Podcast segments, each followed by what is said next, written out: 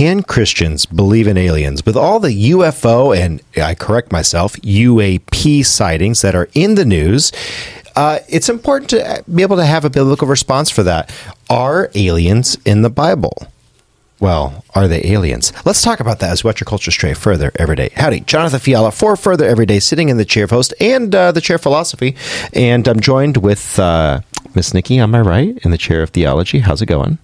It's going well. How are you? I'm doing well. Glad to have you there, sitting in the reason why we believe what we believe chair, uh, the theology. Yours truly sitting in the chair of philosophy, bringing the rigor the Christian must bring. To my left, I've got Mr. Charlie. Let's go culture. How you doing, sir? We are doing wonderful. Ready to discuss a very important topic. Yeah, and something that the church has really let go of, and the culture, your chair, has picked it up and ran with it. Uh, we'll kind of talk about that in brief today, but for now, moving onward to the yes. left, we got the Steve Johnson. Yes. Going to step outside the box, being politically incorrect. You see, that looks more like you're got walking the, like an Egyptian with the tinfoil hat on. The tinfoil hat is on, working today. Where's Dorothy when we need her? And uh, I got it on to protect myself from all of those aliens alien rays. the aliens who did it. Okay. down out there. Uh, Me and Alex oh Jones gosh. got it rolling. Right got it rolling. Alex. You've got yep. it rolling indeed. So let's go ahead and kind of open up the show. I do think that if you have children in the room, this show is not the show for them. This is a content warning because we're going to play. A, there's a researcher and we're, we're actually going to pull him up in just a second. He actually uh, interviews folks who have been through. Um, so-called alien abductions and I, I actually just want to jump right into it if you have kids in the room this is graphic and it is dare i spill the beans demonic and we're gonna and we're gonna go ahead and listen to this just for a couple of minutes. This is going to give you a really good idea of uh, what happens in a lot, not necessarily the majority, but a significant amount of alien so-called encounters end the way that this one did. Let's go ahead and play it and listen listen to how academia treats this. We're going to go ahead and roll the clip. Bill's experience took place in Christmas, Florida, 1976. His, his abduction started out typically late at night, in bed. Earlier in the evening, he saw some anomalous lights through his living room window over a forest north of his house. He assumed it was a police helicopter searching for drug runners or something. Whatever it was, it agitated his dogs for several hours thereafter. He eventually went to bed. He was lying in bed, kept wide awake by barking dogs. When paralysis set in, this is something we hear about the experiencers. First sensation they get is they start to feel this paralysis. He was unable to cry out. He could see nothing but a whitish gray, like a mist or fog, although he sensed something, someone or something was in his room.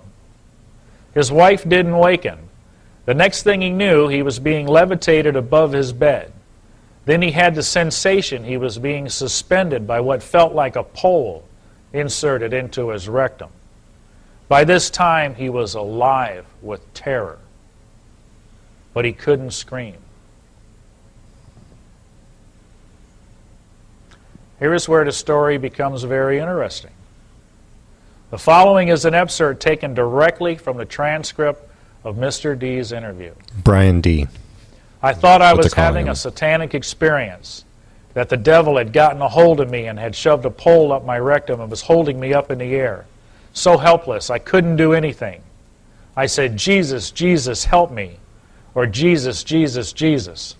When I did, there was a feeling or a sound or something that either my words I had thought or the words that I had tried to say or whatever had hurt whatever was holding me up in the air on this pole. That's important. And I felt like it was withdrawn and I fell.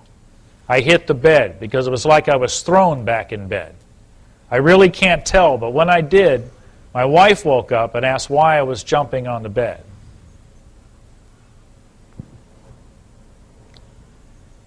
That's an unusual case in a number of ways. This man claimed that he had been able to stop the experience while it was happening. Of all the research we had read, from all the top researchers in the abduction phenomenon research, never had we read where anybody could stop an experience. It wasn't there. So, what did we have here? This guy off his rocker? Was it remembering properly or what? We were definitely puzzled because most of the researchers said that the experience could not be stopped. But yet, I had an experiencer that said it could. It had happened to him. Well, my next thing was to find out more about this experience. I contacted some of the top researchers in this country in abduction research, the ones that had been on the lecture tours, the ones that had written the books. Information we had consumed to get us to the point to where we were, could call ourselves abduction researchers. Called them at home on the phone. I asked these guys, I said, Can you help me with a particular case? They said, Sure, we'd love to. Introduced myself, told them a little bit about the case. First thing out of their mouths, Can we go off the record? I said, Sure, we can. Just help me out here. Off the record means I can tell you what they said, but I can't tell you who said it. I do respect anonymity if it's asked. MUFON always respects anonymity, even with experiencers. You come to me, you don't want your story told or you don't want your name given out, we will respect that. Mm, These guys shared with me, the ones that I talked to by phone, that they too had come across cases like this. And I said, Really? I said, All we hear is you cannot stop this experience. But yet you're telling me you also have come across people who have been able to stop this experience and in that manner? And they said, Yes, we have. Well, my next question is, is how come you don't share this? Why isn't this being shared? If you have documented cases like the one I just came across, why isn't this being shared? One of two answers, or both answers, came out of each of the researchers' mouths that I talked to, off the record. First thing out of their mouth was, We really didn't know what to make of it. I'm fine with that. I didn't know what to make of it. But the problem was is when they brought up the second answer. We really didn't want to go there because Ooh. it might affect our credibility in the realm. Ooh. Okay. That right there. That right there. That is the thing. So MUFON, by the way, for those who are unchurched. Sorry, I got something in my chest. Uh, inhaled some mold, I think. Anyway. just great thing there. Uh, MUFON is one of the primary researchers, uh, and, and, and we're trying to come at this without the tinfoil hat, or we're trying to come with a good response. But you know, Steve Johnson, you know. Steve, Steve, for those of you on audio, he's wearing a tinfoil hat. Yes. You know, and uh, again, uh, like, comment, share, subscribe, all that good stuff on Rumble. Thank you guys on Rumble. Keep uh, keep it coming. Uh, but I want to get y'all's response to that because that's incredible because there are hundreds, if not thousands, of cases that are stopped by the name of Jesus. So to me, the what he said there at the very end was very important. If you're coming at this as a research group that you want to be seen as credible and not promoting a specific type of agenda, then you are going to be extremely reluctant to bring up the name of Jesus as a solution on this, if I could say it like that.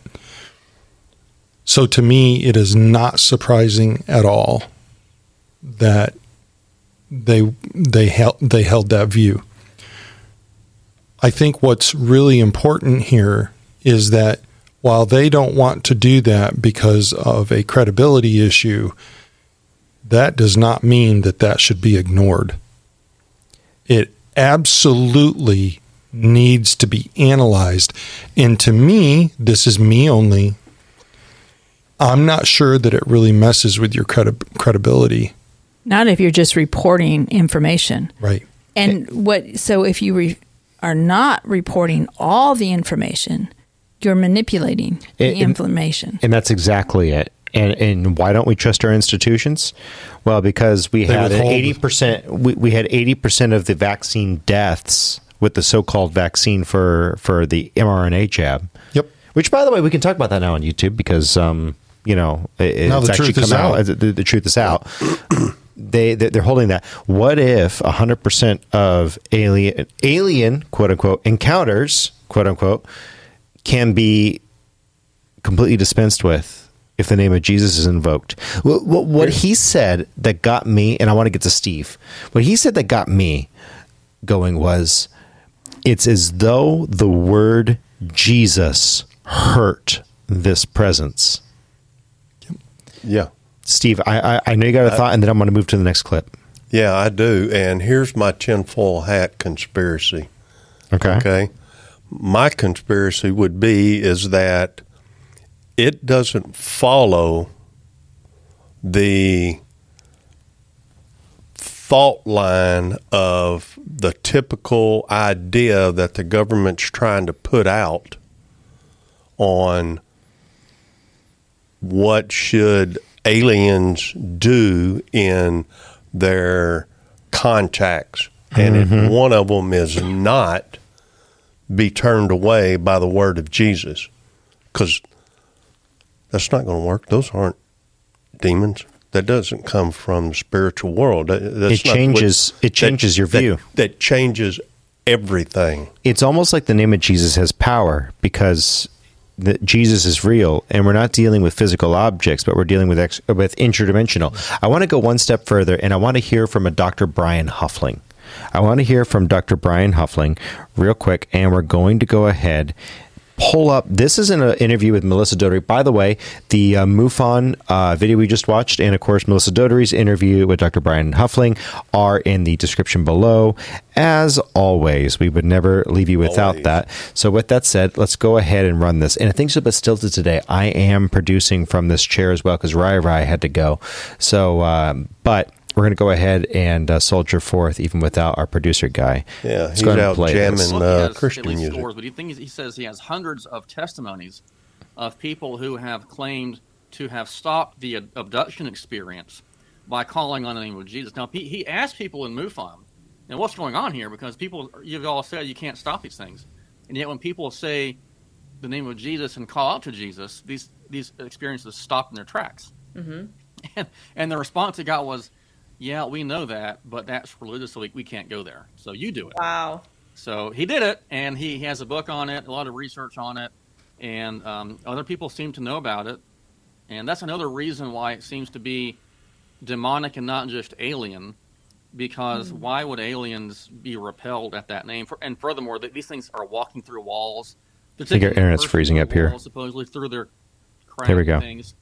Uh, and when they have the experience, they're not necessarily leaving their chair. So people have been documented to have just stayed in their chair in the car in the living room and say they're coming for me, and they leave and they come back and they say, "Well, I was, I was on the ship." They know you're right there in the chair. And so this is very it's very psychological in nature and, and all that. So yeah, there's a lot of a lot of evidence that, that the, the name of Jesus stops that.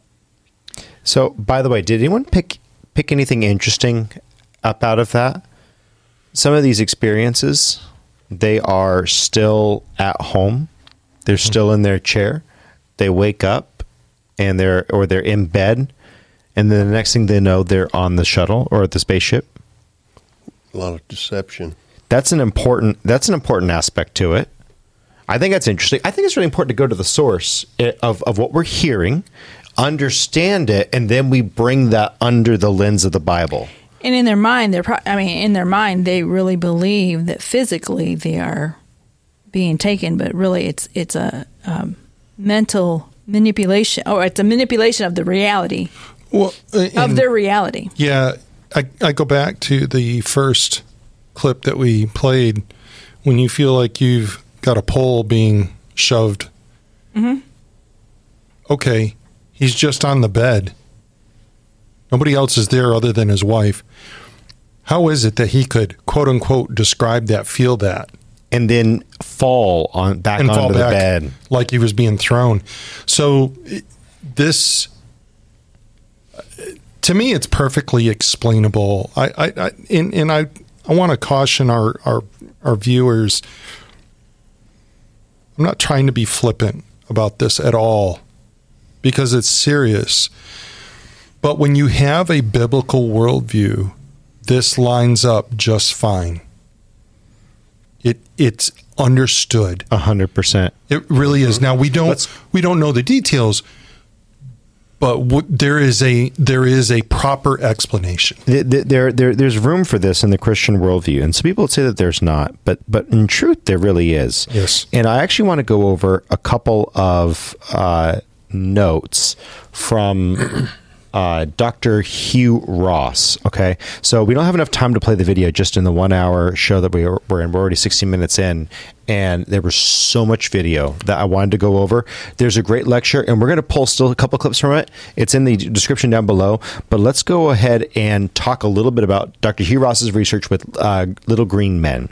So in his book, Dr. Ross cites a lot of folks, and he goes into a few things. And stop me if you guys, if I'm if I'm going through something and I miss something, stop me. And I would before you go any further, Jonathan, I would I would say this for the the people that are listening to this podcast.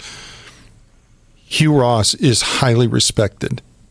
He has been studying this kind of stuff for a long, long time. So, and as we're going to go over, he was over in the Soviet Union when no, when very few Americans were allowed over there. He was respected to the point where he was brought into the Soviet Union by the Soviets to help them with their research on extra uh, uh, terrestrial phenomenon, quote unquote. And again, I'm putting that quote unquote. Yes, I'm biased. Uh, and and and, and I, I think I've already kind of made up my mind. I'm willing to have it changed by other evidence, but I've got a lot of evidence. You got to shoot this down.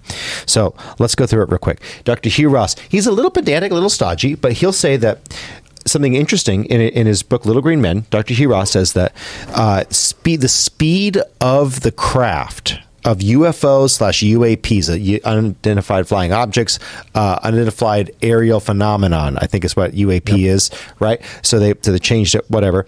Uh, UFOs have been increasing in speed since the 1910s. In the first recorded incidents, they were we were we we noticed them going hundreds of miles an hour, like 100, 120. 200 miles an hour, no faster, which, by the way, is just outside of our ability after Kitty Hawk to fly. It's just mm-hmm. a generational gap forward. In the 1940s, they're breaking the sound barrier. But by the way, I might, I might add, no sonic boom has ever been detected. That's an important note. Mm-hmm. That's very important. No sonic boom mm-hmm. Means it's Ever. not physical. it, it, it- Never. That, that's what it. That's what it suggests, right? There's no glow from the UFO No entering the atmosphere. No vapor trail. And by the way, when they crash, by the way, anyone have, have any of you ever watched uh, uh, aviation accident documentaries, or have any of y'all ever seen that? What's always on the ground? Debris. Debris. debris, black box, bodies, uh, wings. Every single independent UAP UFO discovery uh, of a crash is a 12 to 18 inch depression in the ground Hollowed out. with just this huge dent with grass and foliage dead. If it's snow, it's melted, but nothing else. No black box, no materials, no nothing. And these things have been increasing with the speed of our technology, just slightly outside of our advancement. That's important. The other thing that's really important to note, he writes in Little Green Men, using some other people's research, in the 1910s, where do, do, do, you- do if any of y'all watched that, you remember that where were the little green men from? The backside of the moon. And then once we once the general knowledge of the population, I, astronomers knew that that was not possible. General knowledge of the population got a little bit further We're getting close closer to the moon uh, race. We're not there yet. 1930s, 1940s. It turned into we were on Venus. Then the general knowledge of the of the world's population. Wait, wait, wait. Venus is hundreds of degrees on the surface, inhospitable to life. Maybe even hotter. Not possible. So all of a sudden, when the aliens would talk to people, they would say that it, they were from Mars. And then as soon as you realize in the 90s, wait, wait, Mars is not a good place. Where are they from? A distant Galaxy. galaxy or planet, right? Distant star system, somewhere, maybe in a different galaxy, right? And now we happen to know that our our local cluster, our region where our solar system is, is one of the only places in our galaxy that is hospitable to life from the privileged planet. Go look it up. Great documentary. It's on YouTube. Uh, I'll remind me. I'll put it in the link in the description. Really good documentary. You can watch it for free on YouTube by the people who made it. Good stuff. Uh, but basically, we're finding out that we have to push this thing further and further, and the aliens are the ones who are pushing it. Aliens, scare quotes. So that's important. Now, here's another thought. Do y'all remember a certain president trying to hide an 11 minute audio tape from the public knowledge?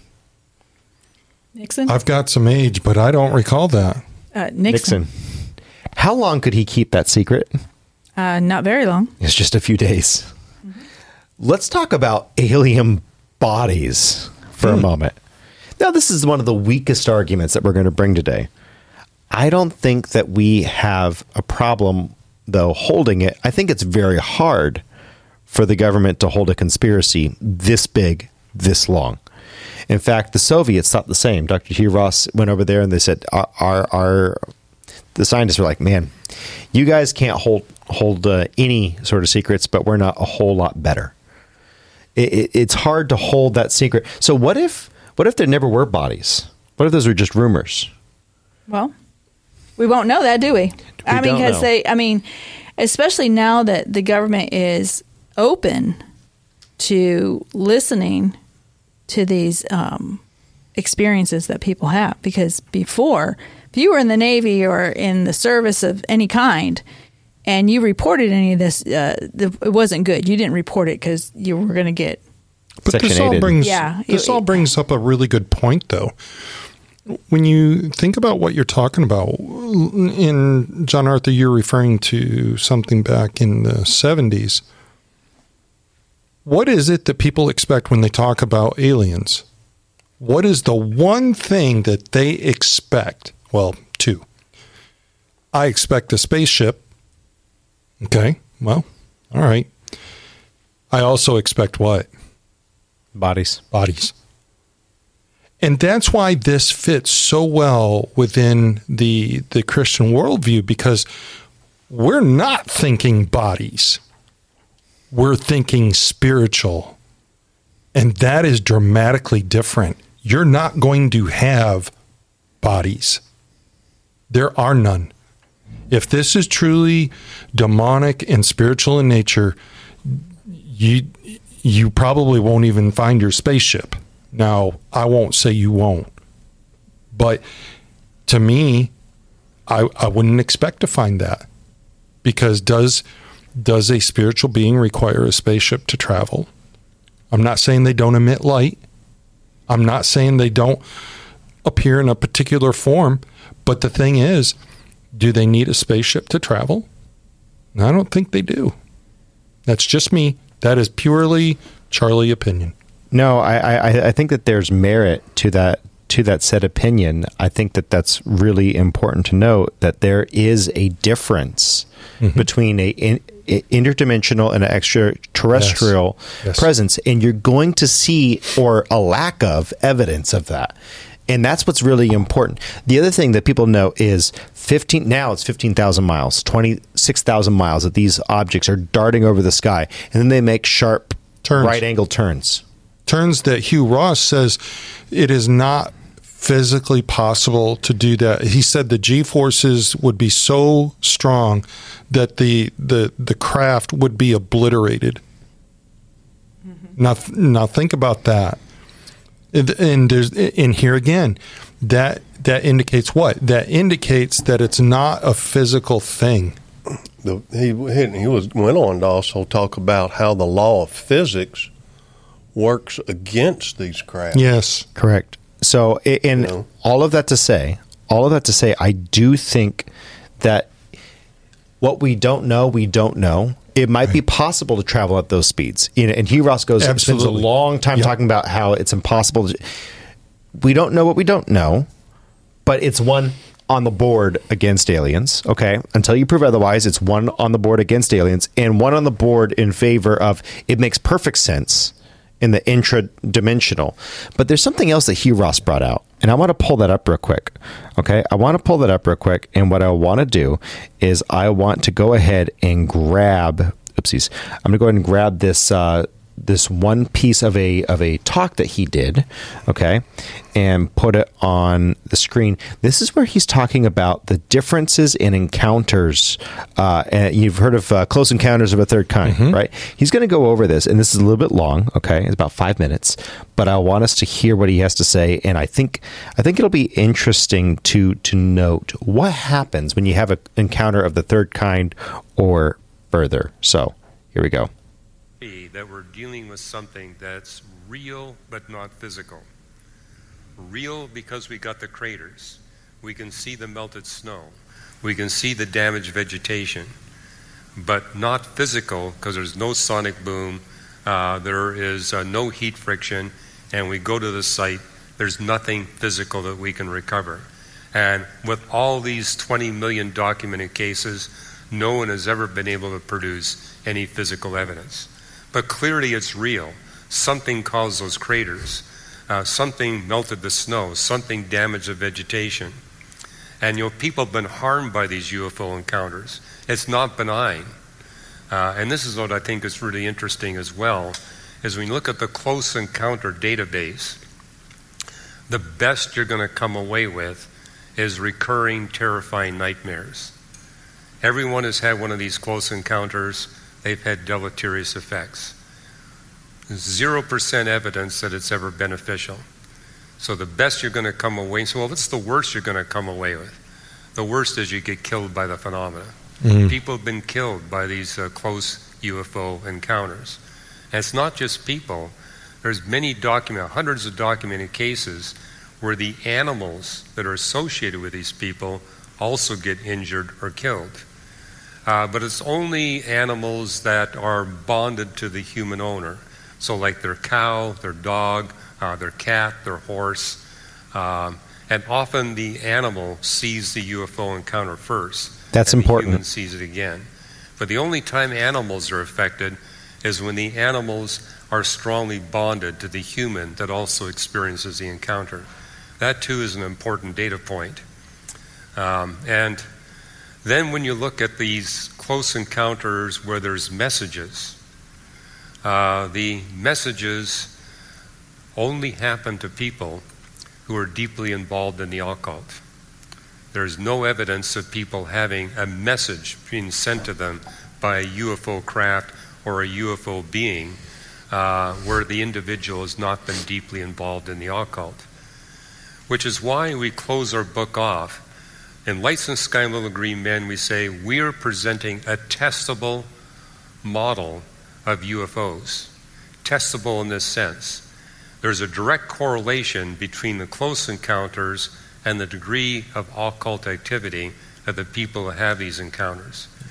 And it explained to me why so many more people in the Soviet Union were having the encounters than here in America, and why the level of encounters in, in Russia today has plummeted. It's nowhere near what it was like during the Soviet era.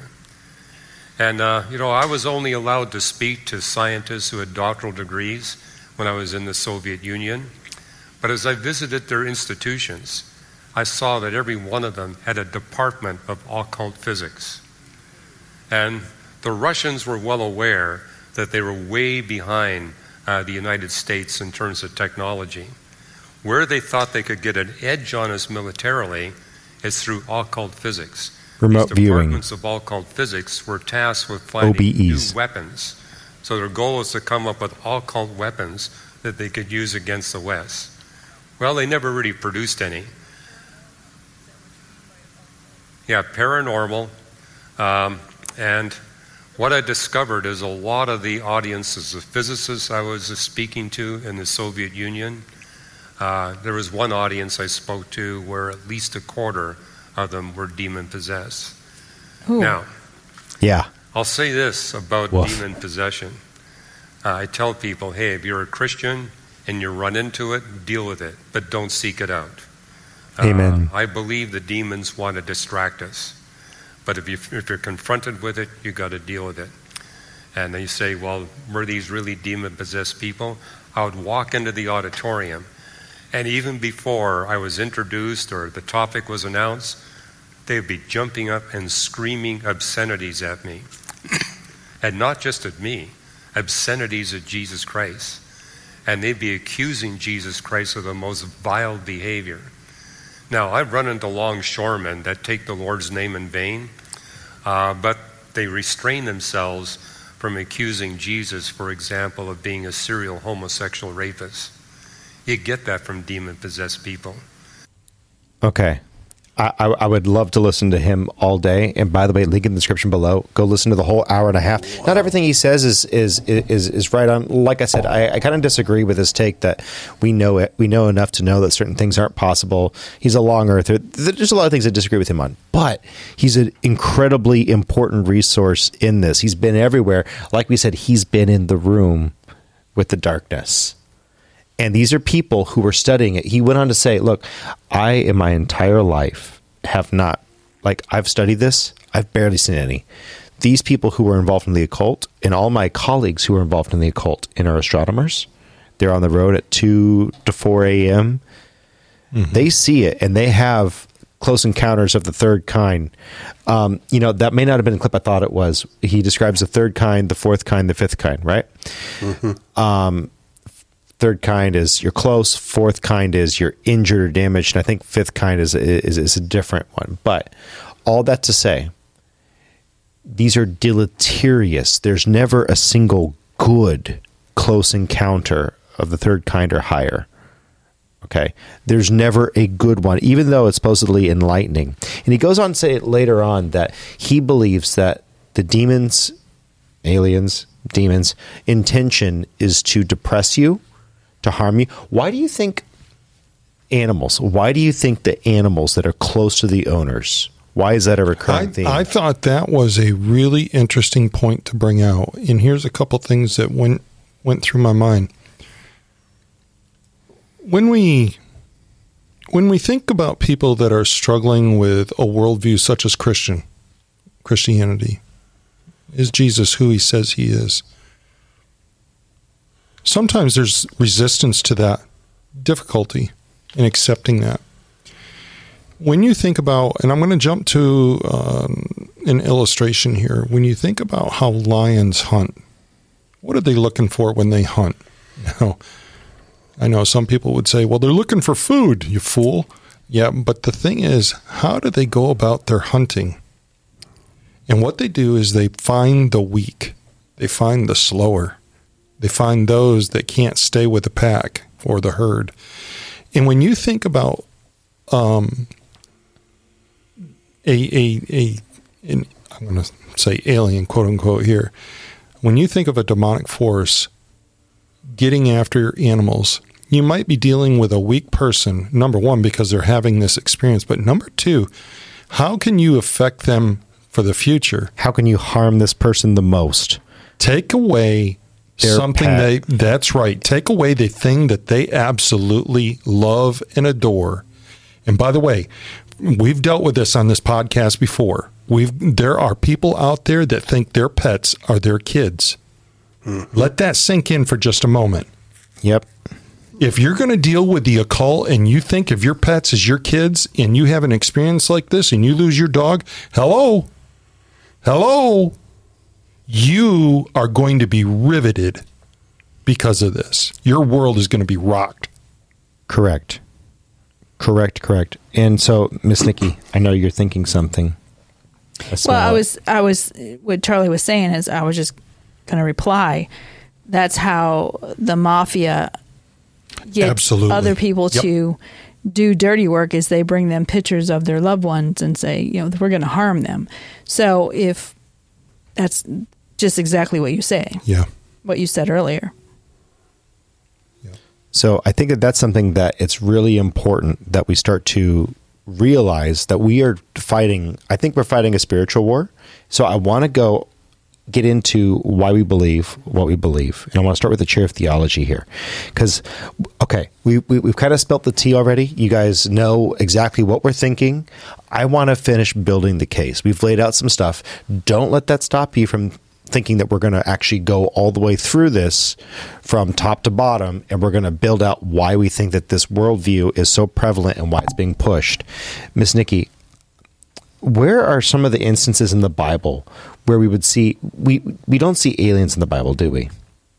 We don't see aliens, but we do see spiritual um, activity. Where are some really clear parts of the scripture where we can we can vividly see the interdimensionality between heaven and earth? Well, the one place uh, that we talked about earlier was in Second Kings 2 11 through 13. And this is where Elijah is translated to heaven. He's caught up, he's in a chariot that God sends, and he gets in the chariot and he's caught up to heaven in a whirlwind. He doesn't die.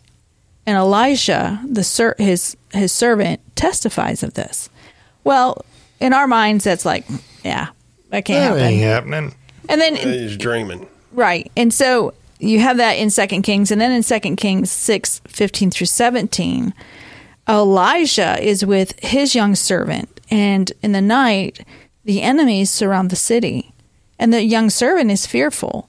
And Elijah says, Lord, open his eyes. Oof. And when the Lord opened his eyes, he could see uh, heavenly hosts, warriors that were surrounding them, and he knew the young servant knew when he saw that that okay, we're we're not alone. We're not alone. I could go into um, What, what what's a great one of, of an animal off the well, top of your head here? That's going to be uh, Balaam's donkey. Here, Balaam actually was a prophet, and he was being paid to um, prophesy for this wicked king, and it was against God's will for him to prophesy good for this this wicked king, and he's on his journey to go to this king, and he's having trouble with the donkey. The donkey won't move. He can't figure out why. So he gets down, he starts beating the donkey. Well, the donkey talks. He didn't say I'm a Democrat. He said, what are you doing? Oh, my no, we're not cutting that. No. It's sticking. "No, you but cut that." But anyway, so the donkey says, "What are you doing? Why are you hitting me?" I- In my everybody who ever reads that chapter says, uh, and Balaam spoke back to the donkey, and it's like, um, don't you think you'd be going like, what? since when do you talk, bud? yeah. Since when do you talk? But but but but th- that's the thing is that the animal it, it- it- you're seeing science right now provide an account very similar to the Bible. Man's observation is matching with the Bible where you see an animal, except this time it's not a benevolent angel. This is a fallen angel that kills your dog or Right. kills your cow or your cat in front of you. This is not a benevolent angel sent by God to say, wait a minute, you're about to do evil to a good people. You're about to besmirch the name of God. No, no, no. This is a fallen angel. And then, of course, what, what was, was probably one of the best places in the Bible to, to show like that there is this thin veil between dimensions that God periodically peels back for us. Well, in Matthew chapter 17, Mark 9, and Luke 9, you can read about the Mount of Transfiguration. And that was when um, Peter, James, and John were with Jesus, and uh, they saw Eli- um, Moses and Elijah come and speak to Jesus. And there, it's you know it, it's called the Mount of Transfiguration. They got to see some spiritual things that they had not seen before. And you know, we could go on. I mean, there's we mean- could talk about Philip, who's walking, and all of a sudden he's Yes. caught up and he's taken to where the eunuch was, who was reading scripture, and he leads the man to the Lord. And then Philip's gone. Uh, there's all kinds of things, and then there's Peter who goes into a trance, and sh- he sees a sheet come down. There's Paul who says, I had this experience. I don't know if it was in the body or out of the body, but I had an experience. In John, in Revelation 4 1, he says, And then there was a door, a gateway opened, and into heaven it says, Come up here and see the sights that I am about to show you. Right. Oh, and I love the part in the Bible where it says, I saw heavenly things, but I could not speak it. He was, uh, that grips me because like I want you to tell me what was it? What was it? I, I must know. I gotta know. Um, but that goes right along with uh, the After Death movie. What was it that some of those people said? They, we can't we can't describe it. There right. are no words to describe it.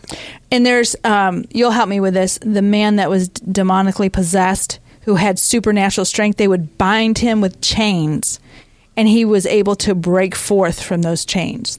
And uh, G- Jesus delivered the demon from him. He's very powerful, very powerful. Incredible amount of strength. Yes. Yeah. Yes. And there's precedent. So, like, uh, tell us in the comment section down below. Do, do you feel like like we've covered it? Like, like, like, is there biblical precedent for a interdimensional reaction and interaction between heaven, hell, and this realm that we call Earth? Like, eh, does everyone here feel like, we've covered that? Yeah, eh, I will say, Jonathan, the one thing that I think, and this is where the church needs to address this in in because of this very reason. When you go to your local church and you start bringing up uh, UFOs, aliens, blah blah blah, is there does oh, no, we can't talk fit? about that here, right? We can't talk right? about that here, not in this Christian space. But watch how many of our pastors, how many of our, our well studied people really think about the things that we just talked about as a means of quote unquote, this is. Mm-hmm. Well, here's the nutty thing there's a lot of people in the pews who have seen, you know, 99% of UFO sightings are bunk. I'm sorry. 99% are Harrier jets or yeah. or drones or people throwing a prank. I know an inventor who literally he had a flying saucer that he made. Okay, he since passed. I, I, I knew John R. Searl. Okay. Uh, and he had stuff that looked like that that he sent up. He kind of lost control of a couple of them, and they flew into the atmosphere. He was playing with these these things that would spin, and they flew off. He lost one or two. God, help whoever they landed on. But they, one of them were. I mean, I'm positive was was quote, quote the Westminster thing was actually a common UFO sighting because this guy was shooting them off right there in the UK. He was just shooting them off out of his backyard, and people thought that they were aliens. Okay, so the, there, there are those sightings, but the one percent, the close encounters of a third kind, where there or fourth kind where someone dies, right? Those encounters, there is something there, and it's not benevolent. And that's why when you listen, uh, and we really do encourage all of you to to listen to Dr. Brian Huffling and, and, and Hugh Ross because when they talk about this kind of stuff, they've sifted through all of it. Yeah. They're not talking about the 95, 99%. They're talking about the 1%, 5%. Correct. That's what they're dealing with. So when you're talking or watching them, you should understand that they've they've asked the questions to push aside the 95%. We don't need to look at that. Correct. Correct. So, the, the, with all of that said, that's that's what we're speaking to. But just from a philosophical standpoint, we're going to move over to chair philosophy here. For those of you on audio, uh, you're not going to see the little title card. By the way, we are on Rumble and YouTube, and soon to be X. Just a little plug there. Uh, and uh, tell us below what you think uh, we should cover next. But for now, let's get into it. The philosophical side. Uh, if you've watched The Privileged Planet, you know that we are in a unique place in our solar system. It's really important to note that that it is difficult for there to be more life outside of our world. This means that we're in this situation where we are on this privileged planet and it's it's astronomically unlikely that someone would be flying around the war, uh, the universe and that they would they would bump into us. In fact, there's a lot of atheistic scholars who've come to this exact same conclusion. And I want to go ahead and pull up another clip from Dr. Uh, Huffling and uh, Melissa Dougherty. By the way, Melissa Dougherty really, really powerful proponent for the Christian faith, came out of New Ageism. Go check out her channel. Really good stuff there. I want us to go ahead and react really quick to this because some of you guys, uh, everyone in this room knows where I'm going with this, but some of you might know. But let's listen to what they have to say about the likelihood of such encounters actually being uh, uh, in a being real in a in a evolutionary mindset, pure chance. Uh, Jacques Vallée, who was very well known, he actually had his, the character in, in Close Encounters of the Third Kind was patterned after him, hmm. uh, the the French character. So he's he's probably the, the, the top ufologist today, um, and he makes really good arguments that these are not and really cannot be aliens in the sense of you know coming from another planet uh, for various reasons. Hmm. Uh, for example, he thinks that as a naturalist, you know, he's not he doesn't believe in God. At least he doesn't seem like he believes in God. He says for the the chances of beings to just come about randomly, like us, through evolution, who have the same anatomical structure, same ability to see on the wavelength we see, the same ability to hear things. Hmm. It's just not going to happen, mathematically speaking. And he's in a unique position to say these things because he he is um, an astrophysicist and also a computer scientist. Hmm. So he, he knows how to take the data and collate it and systematize it very well. Um, lots of problems with interdimensional travel. He says things like, well, we have so many occurrences and and supposed landings and um, abductions and those kind of things. And it just doesn't make any sense for that number of of sightings, landings, and whatever to happen if there really were aliens from somewhere else. And they're different. They, they are different species. They look different. Their, their craft are different. So it would have happened had to have happened several times uh, on different planets or whatever. And so it just doesn't make a lot of sense. He, he gives more evidence than that. If you want more, I can give you more. Hmm. Uh, so and then he actually goes in further. And he, he goes further on to say this. These must be and this is jacques vallée which is uh, again a, a, prelim, a, preliminary thought leader on the issue of ufos and uh, he says that they must be interdimensional. Because they're interdimensional and because sorry guys i just want to get a wide view here. Mm-hmm. uh, because they're interdimensional and because they are looking like us. They sound like they can communicate. They fly things. Their speed of their craft change with their technological level. The story changes. These must be interdimensional beings that also care about appearances to the point where they have edited their story, their appearance, their their narrative, everything around what we see, and combine that with the malevolence of the closer encounters, they're deceitful, not for good reasons. I just thought of this. Um, I thought about the movie. So, first of all, I believe Hollywood is very interesting. I think Hollywood gets a fair amount of stuff right. For sure. And I'll, I'll give you an example here. And they don't intend to. Uh, can I say that? Think about the movie Captain Marvel. Oh, what was the characters? What what was the the other quote unquote? And and and I want to be careful here because I don't want to conflate things for people. But the characters from the other planetary system, what did they do when they were on Earth?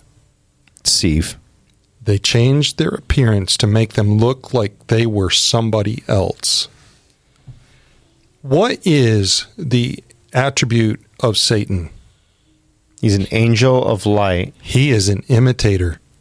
Mm-hmm. And he is all about deceit, getting you to think something different from reality. And to me, the, again, I, I just want to stress for everybody when we're talking about this topic, it totally, totally fits the Christian worldview. And so, t- to go even further on that, to go even deeper on that issue, you have a, a, a you have a philosophical improbability of this, right? Uh, but B, you also it lines up, it matches the Christian worldview. Why do they go after your animals? Why do they go after your pets? Why does everyone who suffers from a and I use that word very very intentionally a encounter of the third kind why do they suffer with nightmares why do they suffer with depression and suicidality? Mm-hmm. Could it be that these demons want you to kill yourself before you can come to know Hello? Christ. Oh, wait, wait, wait, wait. They only appear en masse to people who are involved in the cult or have a family member or a close tie to someone who's in the occult. And uh, uh, Ross, Dr. Ross, went so far to say, uh, yeah, you'll, you'll meet people who did not have any ties to the cult, but their close relative did. One person, he says, I knew one guy who was sleeping with the witch. And it's like, well, I'm not in the occult. Okay, well, here, ask some questions. Oh, you're you're dating a witch and you're sleeping with her. Oh, well, that that, that, might be it. He said the guy cut off his tie and his close encounters disappeared. How It's about that? It's almost it's almost like there's a connection. It's like there's a little connection occult, here. yeah. Okay. Yeah. So, with that said, from a philosophical point, if you were to travel under relativity, and I know a lot of people are going to be, well, actually, you'd have to be Oh, outside the relativity. relativity. Okay, fine. Got to be within 20 a relatively relative. Uh, It would be more than closeness to relatively communicate relatively. the theory of relativity, Mr. Steve. The theory of relativity. Okay. Oh, oh, oh! I was relatively speaking, though, Is that relative? no, not oh, relatively. it's not Germain. It's not German either. Okay. With that said, you would have to, Germanly. you would have to pilot an, a spacecraft at such a speed that you'd have a 25,000 year journey to go from any of the near nearby stars to get to us. Okay. So you're talking tens of thousands of years, a society built on this and on a spaceship traveling through, unless you've got some something that we don't know about, and that's possible. Noted, noted. Well- but what would happen to such a society, Mister Charlie? I think it would go crazy. moving to the chair of culture, um, I want to throw this this one down, and then I want to go to you, and we're going to go to Mr. Steve because we are coming up on time. But I do want to play this clip. There's a lot of clips because there's just so many golden clips. This one is from Hugh Ross, and I want to get your reaction to it. My pulse drive would get us there within I don't know a week's time. You got a pulse drive? Yeah. Here, you pull it out, Keep and it we'll in go my- afterward. Keep it in my garage. Your flux, with, along with your flux capacitor. All right, let's listen to this. uh, which means you're looking at 25,000 years to make a one way trip. No, Okay. we That is significant because there's been numerous papers published in scientific literature that the maximum time any intelligent civilization that's subject to the laws of physics can maintain a level of technology equivalent to what we had post World War II is 2,000 years. Anything longer than 2,000 years is not sustainable. So if you got a trip that takes longer than 2,000 years, it's not going to happen. and there's a reason for that. Th- there's a reason for that, and then I'm going to let you go, Mr. Charlie. Um, and and and I, I, I'm gonna I'm gonna drop a a little bit of fun verbiage on you, and then I'm gonna let you go. Um, we went from moonshot to Instagram thought in se- 60, 70 years. For those of you who don't know what thought, thought is an acronym for that hoe over there. We went from we went from a purpose built civilization driving towards exploration and understanding technology to self actualization, uh, instant gratification, and the VR headset, live in your basement, in your underwear, uh, you know, self actualizing. We went from trying to build a civilization and that goes to the stars in two generations, three generations your generation saw the moonshot. What's what's inherently wrong with the idea that you could have a civilization that lasts to over two thousand years?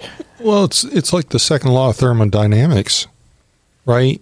When everything deteriorates, we think we're getting better. We think that we're advancing. Well, take a look around you. What's our crime rate? What's our drug rate?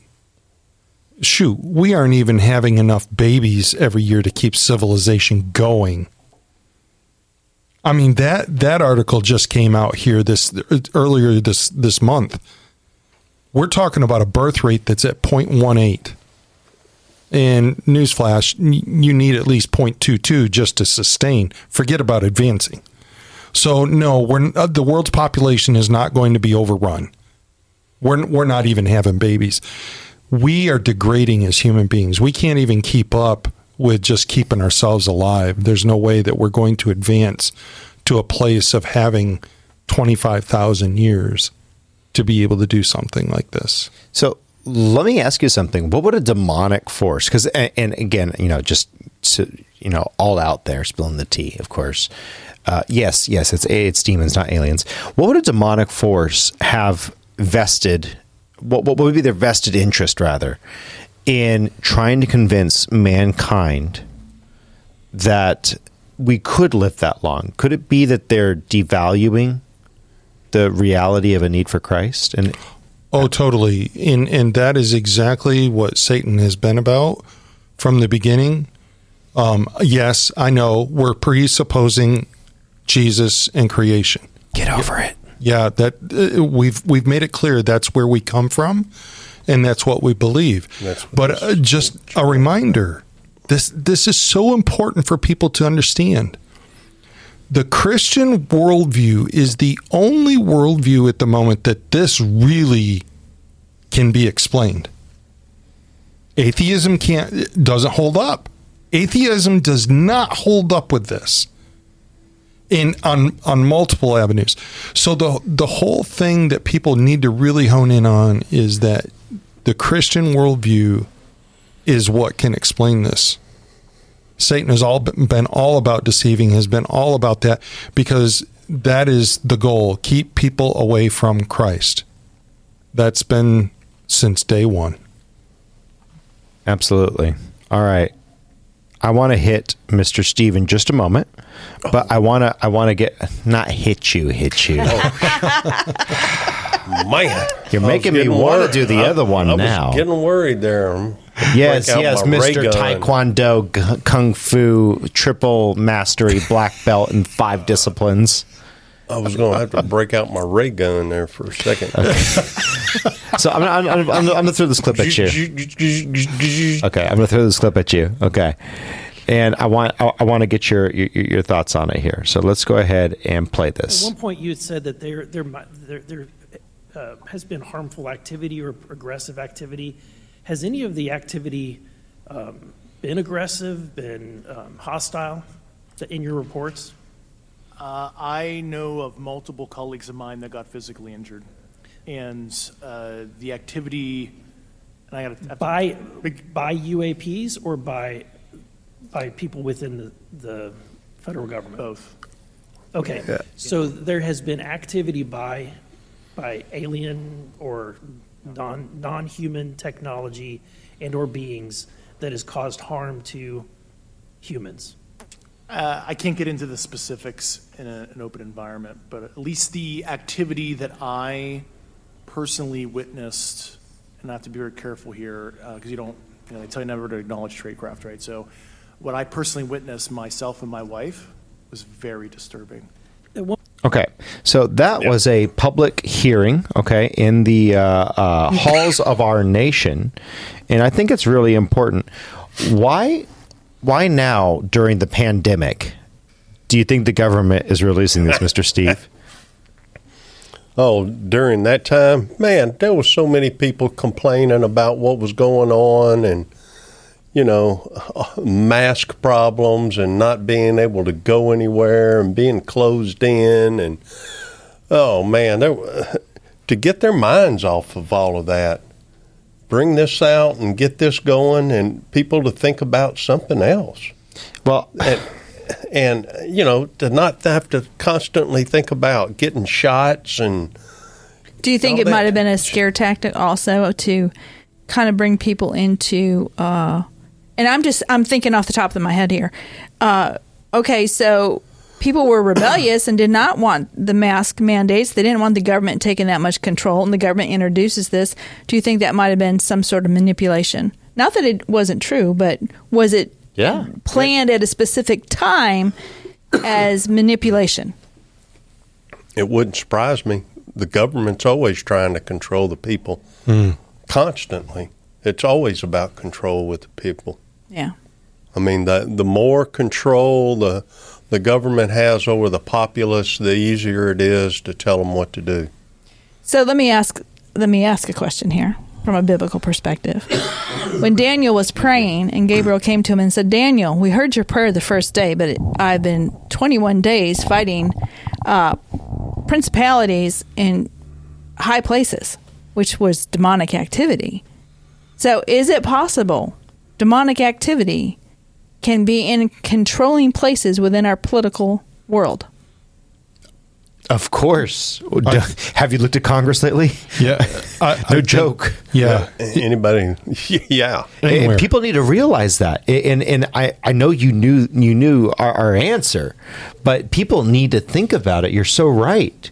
You're so right. People don't people forget.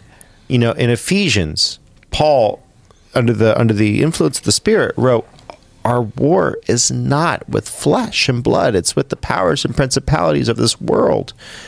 And this is and these are the aliens that we're fighting and they're they're in our political system aren't they? They're oh, everywhere. I, oh man they everywhere. Yeah and, and and it seems like they're getting to be more and more in the political system. Uh, the way you see things going on the increase in the support for like the lgbt uh, community the more support you see for um, um, abortion. Um, God, I mean, and let me clarify about that Moloch. I mean, you know, let me hello. clarify something because I, I, I think a lot of our audience has been with us for a long time knows exactly what you're saying. We support the human rights of people in the LGBT community. Correct. We don't support their right to government funded, taxpayer, you know, endorsed, and we don't endorse cutting off and harming your body parts, especially not your child's right? We don't endorse any of that. But as Steve so often likes to go back to, Moloch, but also who was the other goddess that, that we see alive and well today? Asherah, right? What what right. did Asherah want her her followers to do? Sacrificing oh, kids, sex, and sacrificing body parts. Right. Oh, yes. They would body they would self immolate. They would cut off their own. If you have kids in the room, they shouldn't be. You know, I mean, we just talked about we a pole being yeah. shoved in someone's rectum. Three, two, one. Cutting off the dude's nether regions and making it look like a woman. So, so it's a sex change operation. Right. It's given to you, Inanna Ashtoreth, to turn man to woman, woman into man. And it, are, there's nothing new under the sun. This is the argument: is there's no hatred for people who have a different view than what we do. Here's the issue there's nothing new under the sun. This has all been out publicly in societies in history. They don't, they're not sustainable, and that society is overtaken um, by someone else because it collapses. Every time. And you look Every at the Romans. Time. So Hobbes, Hobbes, far be it from me to disagree with Hobbes. Hobbes, you're wrong. Sorry. Uh, the the collapse of the Roman Empire was not the Christians' fault. It was the absolute decadence and decay in the lack and by the way every society falls to this without god even greek without god the greco-roman societies both of them did the two great greco-roman societies failed because they fell into decadence and decay what do we see in the states decadence starting to go very strongly that way and decay even look at societies that never had the bible present didn't have christians present there are still fundamental ways that a society will thrive and fundamental ways that a th- society will fail. Strong family. Right. Strong individualism. An understanding of individual rights. Mm-hmm. Right. Those are things that are that, that, are there. But what we see in this Marxist world that's been created, by the way, uh, occultist Marxists. I mean, that's those two. There's a there's a large Venn diagram, yep. large confluence in that Venn diagram, right? So there there there's definitely a side to that where it, it can't be ignored. These are people. It was strong in the Soviet Union. Think about that. Well, and if you watch the, there's a shorter um, interview that was conducted with Dr. Hugh Ross that you all need to watch. I believe it was in that interview or the one with Dr. Brian Huffling, where there was a look at there was an analysis where are the two places that are that have seen the greatest impact yes. of this kind of stuff. You want to watch a video to find out, and when you hear it, you go, oh "What?" But it makes total sense. Oh, come on, tell us. Well, in the U.S., Alaska was one of them. Yep. And internationally, uh, I believe Russia and Brazil. I was going to say Brazil was one. Russia and Brazil, some of the darkest occult activity happens in there. And the in the Russia was is a holdover because they actually got rid of a lot of their occult stuff. It's not nearly as profound as it used to be. But that brings up a great point too. You, if you're caught up in this kind of stuff, if if if you know of somebody that's caught up in this stuff, this doesn't necessarily get eradicated overnight. No. This is a this is a fight, and because guess what, the demonic forces are going to do? They're not giving in. They're going to keep their ground. They're going to hold ground. And so But if you're if you're dealing with a spiritual, you're dealing with a spiritual world. You are correct. It is a fight. I will tell you though, I, I'm but Jesus said, "I have overcome the world." Keep going. Yeah. Jesus did say, "I overcome the world," but those strongholds can fall quickly if the right people are praying and God's people are doing their doing what they're supposed to do. Those strongholds can fall quickly, just like when Elijah said to his servant, "Open, you know, Lord, open his eyes." There might have been a, a big enemy there and very strong, and they were not going to win. You know, I've got another conspiracy, tinfoil hat conspiracy here. okay, Mr. Steve, let her Yeah, rip. this one's for you, Charlie. All right. Okay, this is something that I had mentioned to John Arthur and Nikki a little earlier before the show. Um, you know, the people that roll and control what goes on in the world, you know, societies, uh, the economies, the money flows, all of that that control what go on. They know about the Bible. They know that it's true. They do know that. They know that Jesus is going to show up. They know Jesus and Satan have got problems and they're going to they are on Satan's side. What they don't want to happen is Jesus to come back and claim his bride. So, for those of you who are wondering what Steve's talking about, there is a whole subcategory of UFO based religions in the occult. The people who do the give me the tinfoil hat. The crazy the, the the the crazy crazy evil garbage with kids the, that kind of people they believe in downloads from these aliens where they do this automatic writing process where they'll put in front of a typewriter or computer. In one case one of these tomes is 4000 pages not words pages worth of data and information. And it is an anti-jesus screed. Like a third of it is anti-jesus.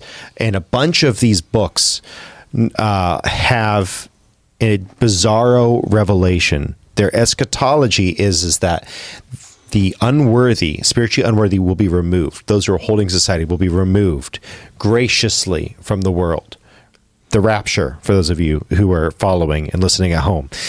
Then there is going to be a war with a superior force that you must endure when you say mountains and rocks cover us, but we will not repent to Jesus Christ. Woe, woe, woe is to mm-hmm. humankind. The first four vials have been dropped. There are three more to come. These people will see this, they will hear it, and they will say no, because I know that the benevolent force that has pushed this and that I've read the tome that was downloaded.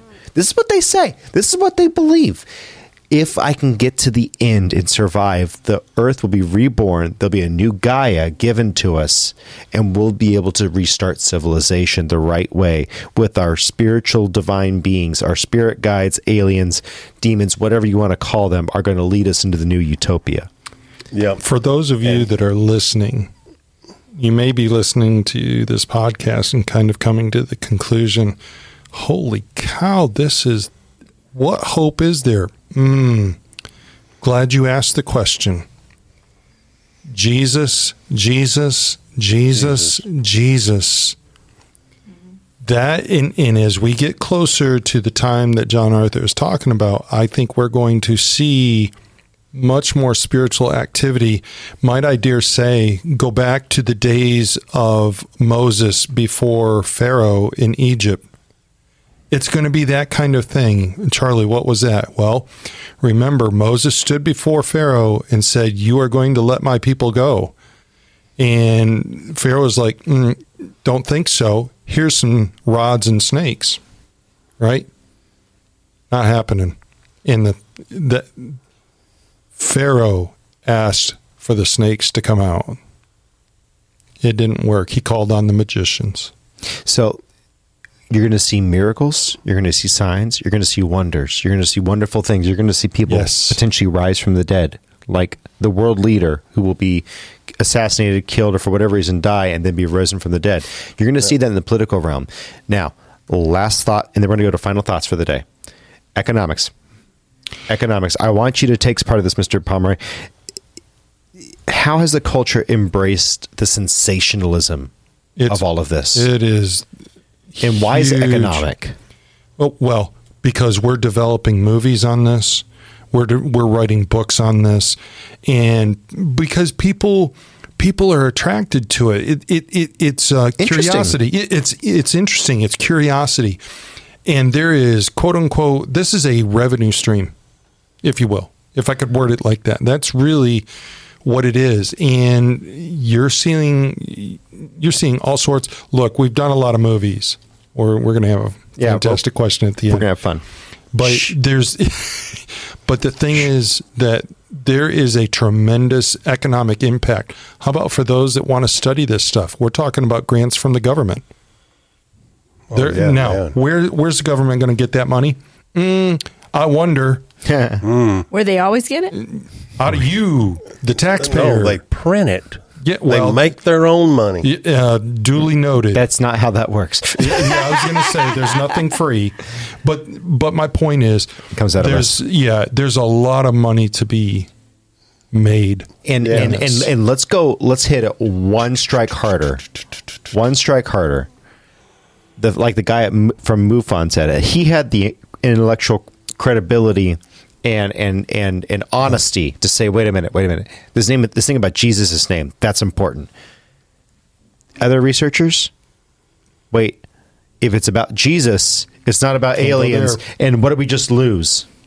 Our revenue. our revenue, all of our grants, all of our donations, everything. Now that we've Millions said that it's about Jesus, it's a religious And- thing. and- it is no longer scientific. Yes, it is Yes. scientific. If your observation is is that these things can be stopped, if these experiences, these horror shows, these freak shows, demonic activity can be stopped by the name of Jesus, and you hold it back because you're worried that you're going to lose your revenue stream. Screw you. Take a Yeah. walk. And, and by the way, you can see how this works. Our medical world is the same way. That's what happened with Yes. COVID. There were doctors that did not want to follow those protocols, They didn't But believe in them. they- They didn't they think didn't that, believe in 'em. They didn't believe in them. but they had to, Or they'd under- lose their job. or they'll lose their job. And this is no different if I come out and I say that speaking in the name of Jesus, stop this thing. Um, you're done with your funding. Absolutely. Well, I, So, wrapping up for the day, just final thoughts. Miss Nikki, I want to get your final thoughts for the day from the chair of theology on aliens fitting into the Christian worldview. Well, I think the Bible is very clear on the supernatural. We we serve the true and the living and all powerful God. We know that there were fallen angels. We know that those angels have powers. We know that we cannot see the same way that God and his angels see. We live in a very limited reality compared to the spiritual world. And the fact that now things are being opened up between the spiritual world and our human reality, it's not new. It may be new to um, our day and age, but history, it's not new. And you can find agree. that in the Bible, and you can find that in the history of other countries and, and, and uh, societies. Well There's, stated. there's nothing new under the sun. No. From, from the chair of philosophy, just going to come at it from here. From the chair of philosophy, there's nothing new under the sun. Here's the thing: you can say that that aliens are are are the better explanation. I'm sorry, you're missing the physics. You're missing the evidence of the crash site, the crash bodies. Guess what we have? We have a historical book that accounts accounts just like this. We have the resurrection in this book. We have the chariots of fire for that Elisha saw Elijah be taken up in. We had Philip being transported from one realm to the other. We had the revelation of John. By the way, if you're a partial preterist, you believe that John prophesied the fall of Jerusalem. And he did. And you actually look at Revelation, there is a direct correlation to how the fall of Jerusalem in AD 70 looks very similar to what the end of time will be mm-hmm. when before Christ comes back. You are going to see that. If you look in that, you look historically, there's prophecy there that cannot be denied, even down to the people, the scorpion, the mane of a, uh, mane of a lion, the scorpion was on the shield. These are the people who came in as the Roman guard. You have prophecy that's been fulfilled over and over again. We have the scientific proof that there is a God. We've seen it. We've seen angelic and demonic forces. These forces stop reliably when you call earnestly upon the name of Jesus. Science is on our side. Yeah. Science is on our side. We can see it with reason and understanding. We can see that it is on our side. And guess what? Do not be afraid of sharing your faith. Do not be afraid of saying that it is demonic influence. You're on God's side, and truth is yep. of God. Yeah. Mr. Charlie. Uh, you know, there's so much that that I could pull out here, but I, I think the the one thing I would really encourage our listeners if you are just totally unsure of this, or if you you're just not not sure what to really make of UFOs and aliens, first of all, let me say this: as a Christian, you should not be afraid of it. It, it's it, it is it, it falls within the Christian worldview. It it is easily explained. Number two, if you're not a Christian, I would encourage you to give a watch to some of these video clips that we've talked about and really give an objective look as to the explanation. You, it, I will say this as a Christian, and, and this might blow some minds, especially in the Christian world, uh, the Christian church. I would have no problem with the public school teaching evolution as long as we also teach creation. Why? Because when you put the two on the table, which makes more sense? You are going to make sure. I'm sorry. The the the viewer, the the the student is going to make sure that they choose the one that makes sense to them. I have no problem putting all this stuff on the table for a person that really doesn't. Um, they're not sure where they stand with UFOs and aliens. All I'm asking you to do, look at it objectively, and see which one makes sense. Mm-hmm. And I think when you get done with it, you're going to go, this Christian thing might have something to it. Yeah. And please, please report honestly if you see that the name of Christ changes the outcome of one of these hellish nightmares. Huge. What kind of point. person doesn't tell? But anyway, Mr. Steve, yeah, final and, thoughts. And yeah. Um, on the political side, um, just to kind of finish up with what I was talking about a little bit um, to finish adding to what you had said, John Arthur, uh, was that um, that you know the government is going to expound on this, and they're going to let people in, to know about aliens. They're going to want to promote this. They're going to want to let people know and, and make people believe that there are aliens They've been bringing it out more. They've been telling people in the news, hey, look, we got these videos of all of these alien spacecrafts. Look at these people. They've been talking to them. We got videos of them. Look at here. We got interviews of people. Now, what better way to explain away the rapture when it happens mm. is to say that aliens took everybody. Yep. And that's you know what I mean. And that's what they want. What the aliens, so-called demons, want. That's the deception. Exactly. That's why they put that in the brain. By the way, when when you do transcendental meditation, when you do automatic writing, you are allowing something to fill you. And by the way, I let something fill me. He's called the Holy Spirit. Amen. Amen, brother. And you know why that. I let him fill me? Because he has my best interest, my purpose, the thing that he created me, the, the Son of God created for me. That's what he wants for me. So I let him fill me and not myself because I'm very weak. And these alien demon forces, I do not want them in me. I don't want that in me. I want to be fully given over to God and not to Yep. these demonic forces. Good stuff. And that's one thing I want to say here at the end. This, guys, just a prop.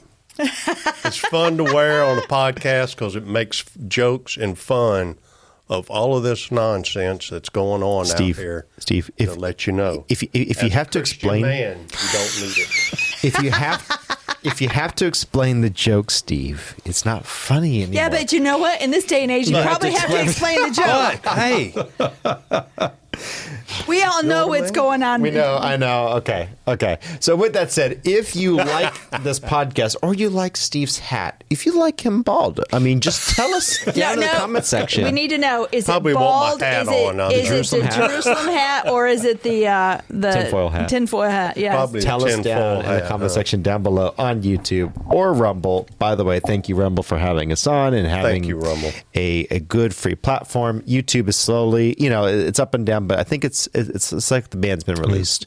Yeah. So Yeah, I, I, I think that's so. good. So let's watch our words and we'll we'll go from there. With that said, Yep. uh, over two hundred thousand downloads on the audio. Thank you. Absolutely We are on the Twitter or the X rather uh, at further every day. Like, comment, share, all that good stuff. We love you so much. You guys have a beautiful day. Bye. have a good day. One more thing. Okay.